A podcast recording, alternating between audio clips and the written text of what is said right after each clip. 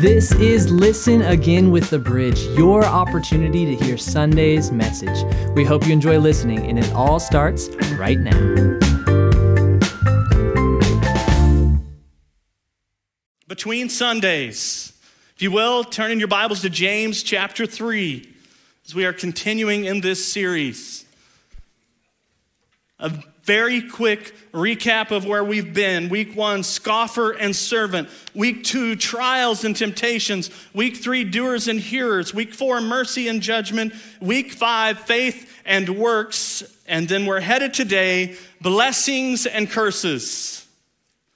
Blessings and curses. Some of you are already freaking out. We're not talking about curse words because all of you would be like, oh no. No, it's blessing and curses. So uh, things that you say that do come out of your mouth, uh, you, we're going to talk about those things. This is all about the power of words. We exist because of words. In Genesis 1:26, God spoke. And when he spoke, he said, Let us make mankind in our image, in our likeness, so they may rule over the fish and birds and livestock and all the wild animals. He, he, he created everything when he spoke. Then in verse 28 of Genesis 1, he said, He blessed them and said to them, talking to mankind, Be fruitful and increase in number, to which my staff took literally, and they are all being fruitful and multiplying right now. It is why you hire a young staff because you're going to grow a church one way or another, right? Hey, we're just going to keep adding people to the fold. There is great power in words. We who are uh, here today, we are who we are today because of words. Think about that.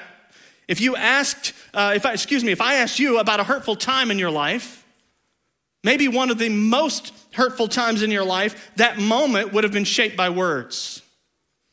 You're fired. We regret to inform you.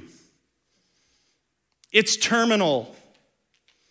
Or, in the words of my wife, I broke another mirror on the car. There have been several mirrors in the past, but on the flip side of that, I've asked you about one of the greatest moments in life. Those two were shaped by words. I do. It's a boy or girl, whichever you want to put in there. You got the job. Those are things we hear and it shapes our life. It shapes who we are. Blessings and curses. If you want to change your life,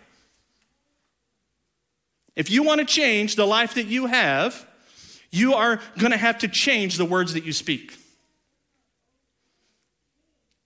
That's just the truth. Small things make a big difference in our life, and our words are one of those things. I want to say that again because some of you, it's just now catching up. But if you want to change the life that you have, you need to change the words that you speak.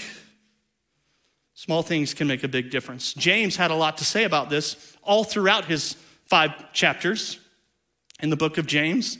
If we go back to James chapter 1, verse 19, the very first, uh, excuse me, the second week that we talked about that, we were commanded to be quick to listen and slow to what?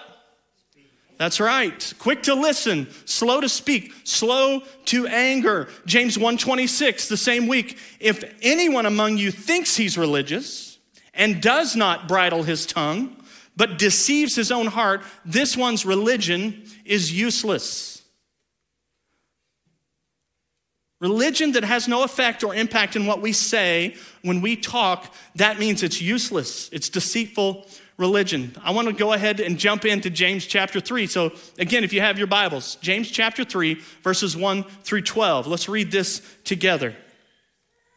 Not many of you should become teachers, my fellow believers, because you know that we who teach will be judged more strictly.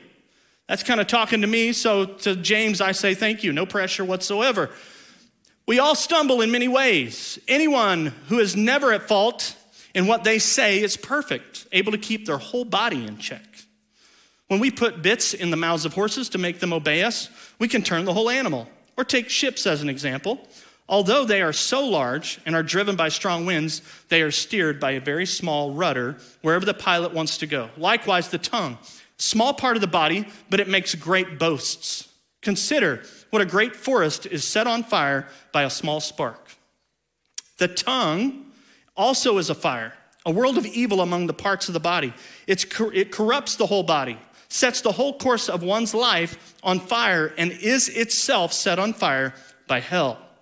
All kinds of animals, birds, reptiles, and sea creatures are being tamed and have been tamed by, man, by mankind. But no human being can tame the tongue. It is a restless evil full of deadly poison. With the tongue, we praise our Lord and Father, and with it, we curse human beings who have been made in God's likeness. Out of the same mouth come praise and cursing. My brothers and sisters, that should not be. Can both fresh water and salt water flow from the same spring? My brothers and sisters, can a fig tree, a fig tree bear olives, or a grapevine bear figs? Neither can salt spring produce fresh water. It's the small things in life that impact our life in a big way.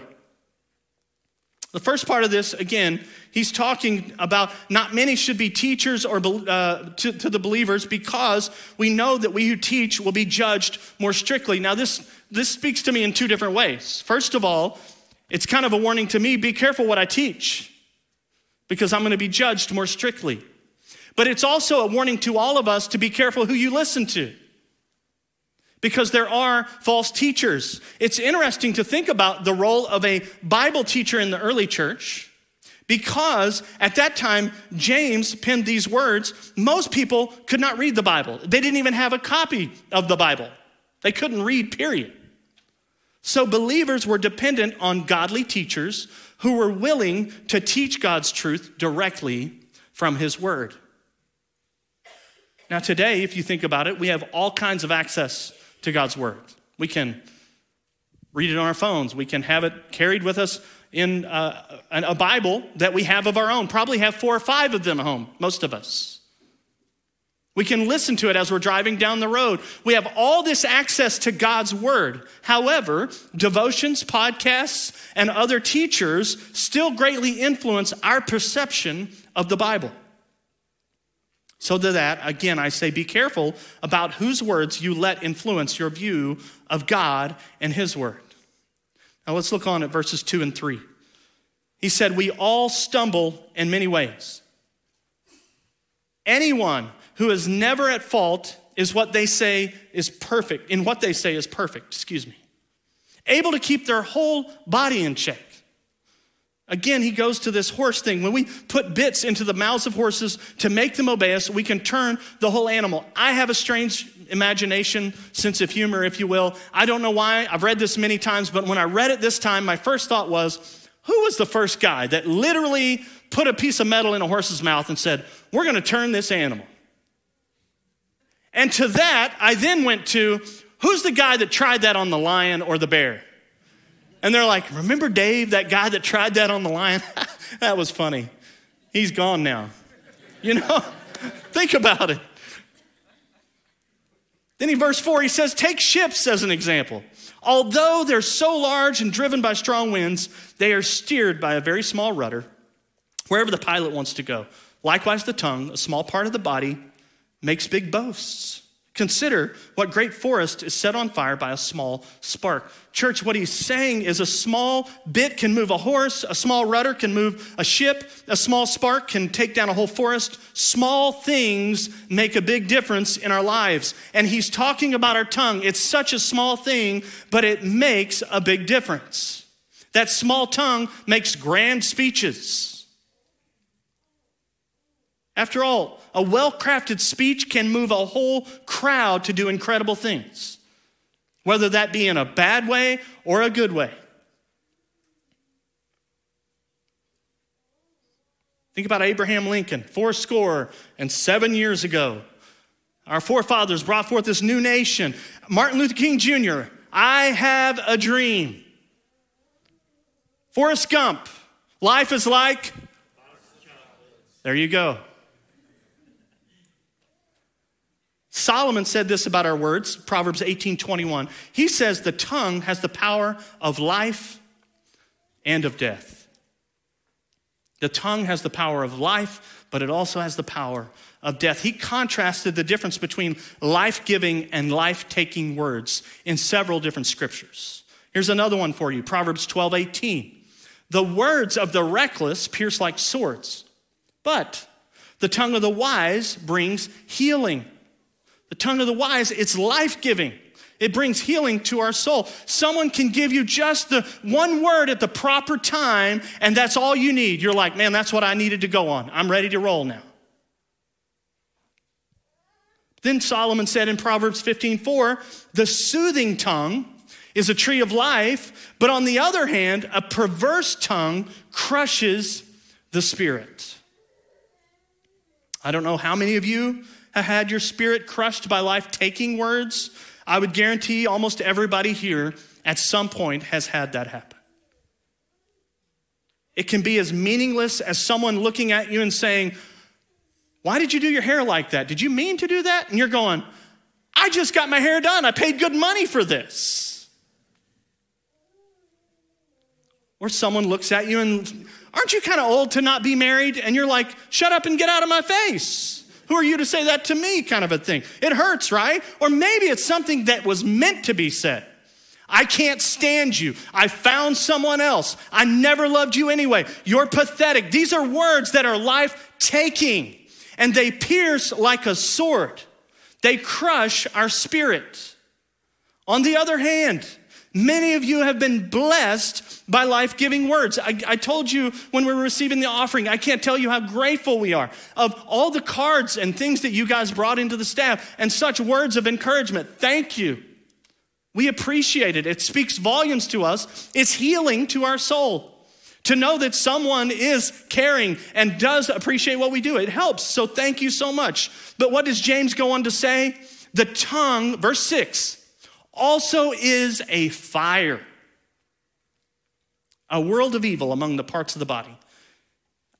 Listen to this small things make a big difference. The tongue, it corrupts the whole body, sets the whole course of one's life on fire.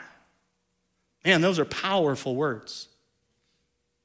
That simple thing in our mouth works well to eat, can set our whole life on fire. And then he goes on to say is itself set on fire by hell. Now, I want to help you understand what he meant by that. There's some strong language here. If we look closer at the word that's translated more often as hell, we learn it's the Greek word Gehenna. This was a location just outside of Jerusalem at the time of this writing of James where heaps of trash burned nonstop night and day. And so James is pointing us to one of the most disgusting things that he could think of. But the picture goes even deeper than just a heap of trash burning. Because if we look back in the Old Testament, the location of Gehenna was known as the Valley of Hinnom. And it was the location that people sacrificed their children. They sacrificed their children to a pagan false god named Moloch. Could there be anything more despicable than child sacrifice? That is why Jesus, he likened this location to hell itself. And that was, he said it was a place prepared for Satan and his demons. And that's the place James is pointing us to, the place of unrestrained wickedness, to illustrate what we do with our words when we do not control them. When we say what we want to say, no matter what it's going to do to someone else. If we're not careful, we can be the very voice of Satan in the words we speak. Now, that sounds pretty harsh too. But if you think about it, Peter thought he was going to be Mr. Good Disciple when he spoke to Jesus in Matthew 16. Jesus was telling his disciples, Hey, I'm, I'm going to Jerusalem where I'm going to suffer greatly. I'm going away. And he's telling them all about it. He's preparing them. And in Matthew 16 22, Peter took him to his side and he began to rebuke Jesus. Never, Lord. This shall never happen to you. And Jesus, in that moment, the same Peter that he said, On this rock I will build my church, right? That same Peter, he said, Get behind me, Satan. You are a stumbling block to me. You do not have in mind the concerns of God, but merely human concerns. You know what that means? That tells us that if what we're saying is against what honors God, then what we're saying is coming from a dark source. It's coming from human concern, not God's concern. verse 7 and 8. It's going to get more bleak, okay? Get ready. James says this all kinds of animals, birds, reptiles, sea creatures are being tamed and have been tamed by mankind. But no human being can tame the tongue. It is a restless evil full of deadly poison. These words, man, they seem so defeating. It's like, what, what's, what good are we? If we can't tame our tongue, but, but you have to understand it's in our flesh that we cannot make these changes needed. To be able to give life giving words, it's impossible for us to tame the tongue, but it's through the power of God that we can change. That is the hope of the gospel, that we don't have to be what we've always been, right? Wow, not one amen there. That we don't have to be what we've always been. Okay. We can be changed by the power of God. It's the power of His word at work in us which is why I love James. This entire book is really, really calling us out. Every week, it's just something different that he's really calling us out on who we are and are we allowing God to change us from the inside out. This is a good news, bad news scenario going here.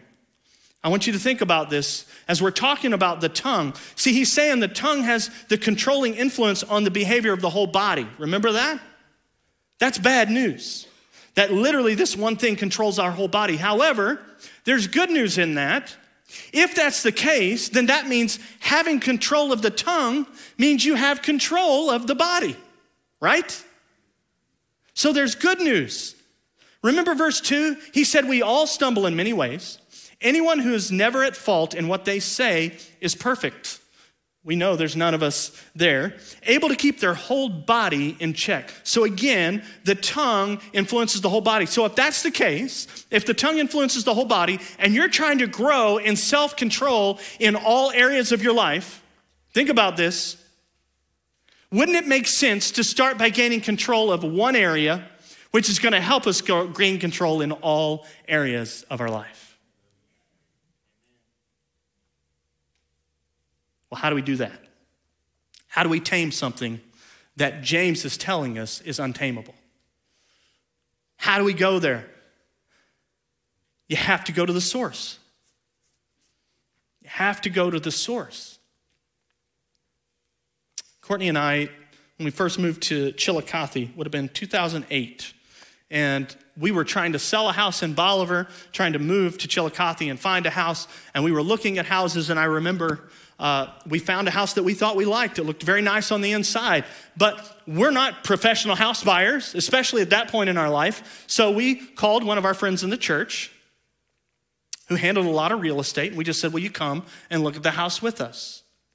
And we walk in and we're excited to go, you know, let's show you the kitchen. Let me show you this. He didn't want to hear any of that. The first thing he wanted to do was go look at the basement. And we're like, yeah, but look what they've done. And he's like, nope, I just want to go see the basement. Show me the basement.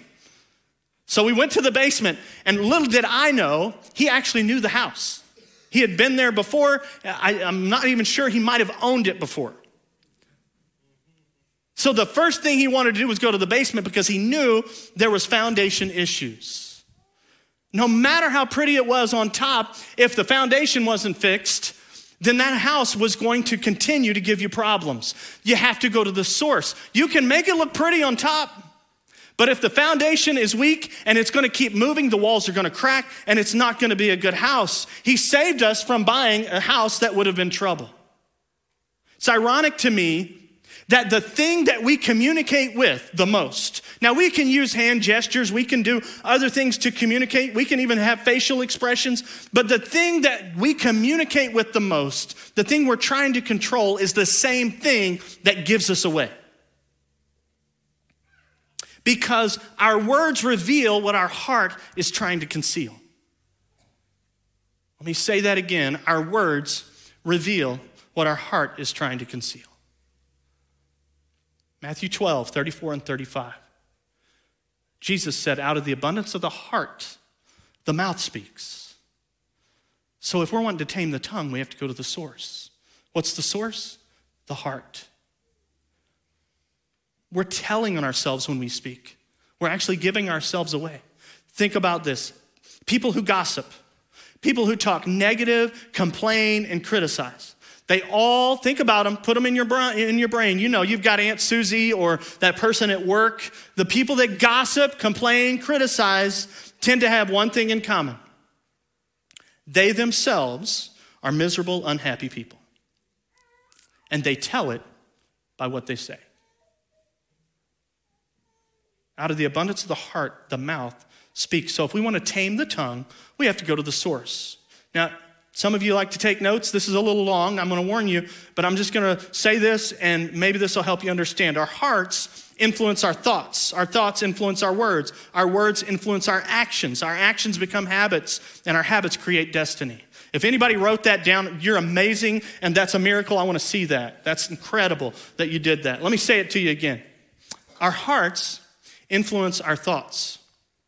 Our thoughts influence our words. Our words influence our actions. Our actions become our habits. And habits create our destiny. It's the small things that make a big difference. Now, James is going to address the inconsistency of the tongue. Look at verse 9. He's going to tell us with the tongue, we praise our Lord and Father, and with it, we curse human beings who have been made in God's likeness. We talked about this last week, too. I need to stop and let that resonate for just a moment.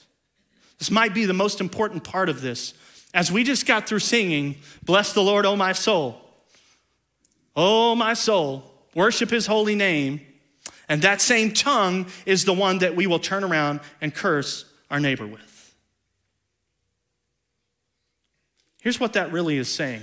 And this is a bold statement, but it's true. What we say about people, note takers, if you're writing this down, go for it. What we say about people is revealing what we believe about God. I'll say that again. What we say about people is revealing what we believe about God. Let me take it a step further. How we speak to God and how we speak to others are both forms of worship. How we speak to God and how we speak to others, both forms of worship. I find us worshiping God one way, but maybe not the other. It's that between Sundays. We sing Bless the Lord, O my soul, on Sunday. It's between Sundays that we, how we speak to others that we forget that is a form of worship. That same tongue that you're worshiping God with this morning is the one you will curse your spouse on Tuesday morning because they drank all the orange juice. When I was reading this, you know what my very first thought was?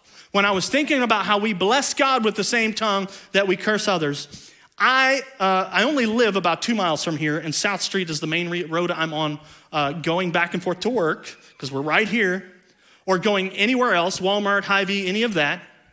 And then I work right here. So everything around me revolves around this road construction that we have going on right now.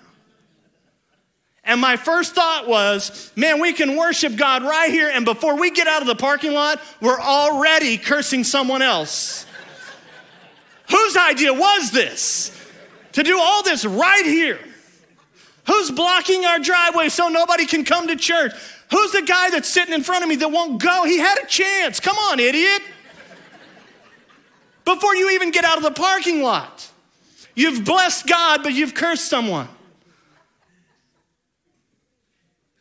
It'll all be over. I keep telling myself it's going to be better when it's done, right? Just keep saying that. It's going to be better when it's done. Look at verse 10. Out of the same mouth come praise and cursing. My brothers and sisters, this should not be. James is pretty, pretty upset about it. He's like, this shouldn't be. Can both fresh water and salt water flow from the same spring?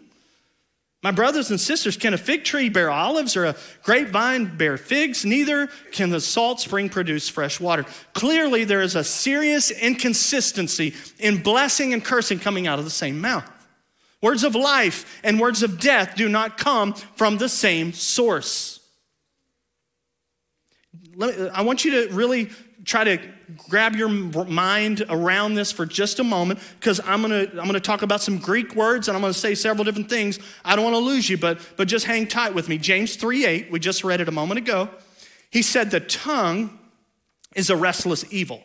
Now, the Greek word translated as restless is unstable. The tongue is an unstable evil. If you go back to James 1 8, week two, week two, without the crack, he's a double minded man, unstable in all he does. Do you hear that? A double minded man is unstable in all he does. So the reason for the inconsistency is because a person is double minded. Now, the Greek word for that means two souled. There's two souls, literally two natures warring within for supremacy. The best way you can have a visual of this is the picture of, I remember in cartoons like Bugs Bunny or whatever it was, they'd have a little angel on one side and the devil on the other, and they're just warring, trying, which one's he gonna listen to? Two souled. And James is saying, My brothers and sisters, this should not be. Further transformation is needed. And it all comes down to the source. We've spent a lot of time on the problem. We've, we've understand, we understand that we use this same mouth to do both. So, what's the solution? A singular source.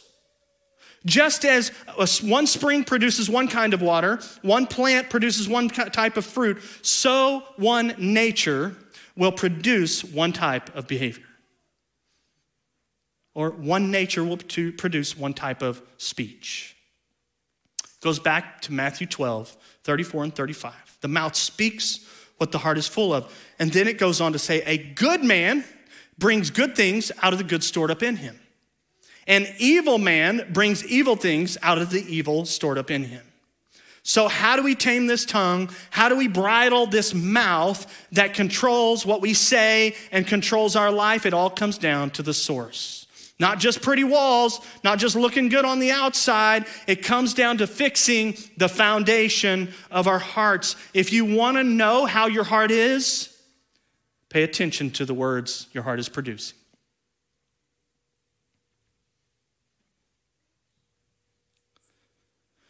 If we're looking at the source, you have to ask what's the issue in this source? What's the issue in my heart that's causing me to produce the words that I speak?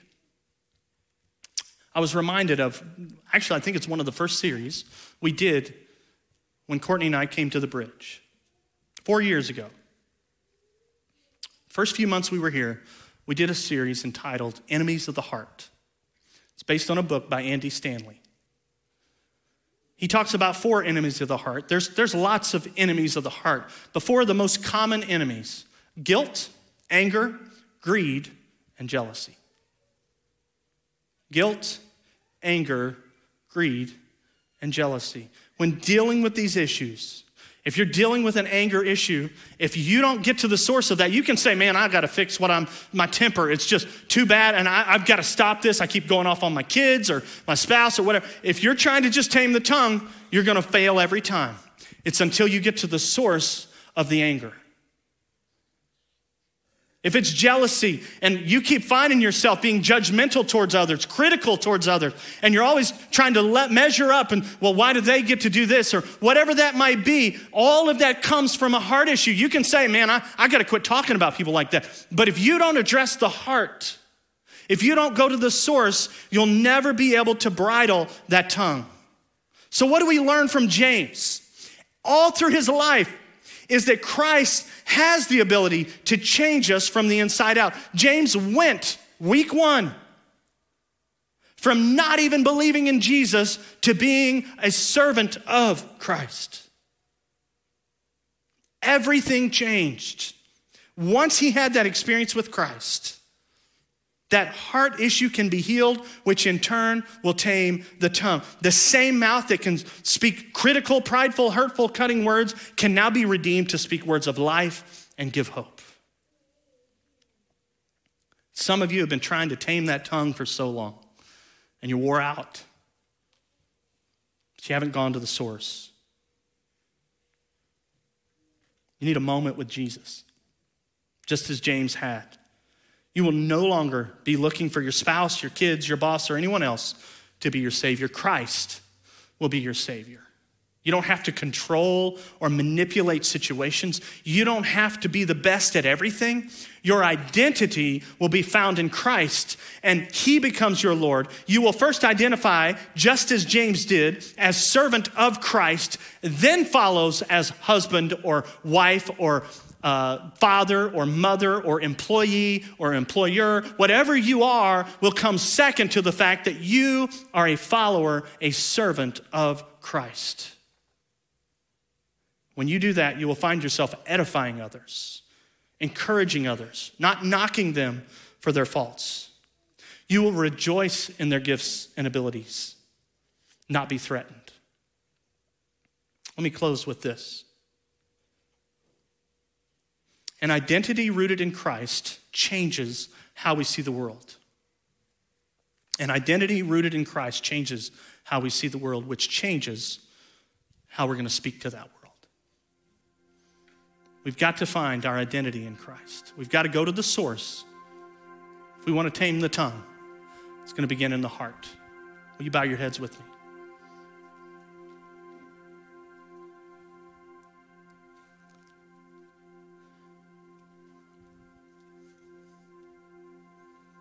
Heavenly Father, this is why we began this message.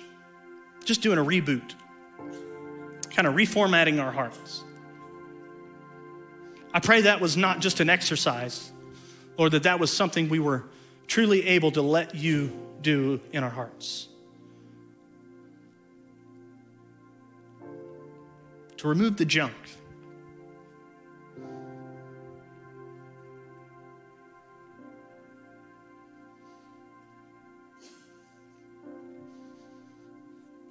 I pray today, Lord, that we would find our identity in you.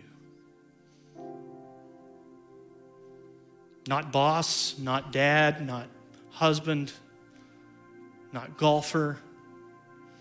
Our identity is first in you, which means we want to serve you, we want to please you, we want to honor you.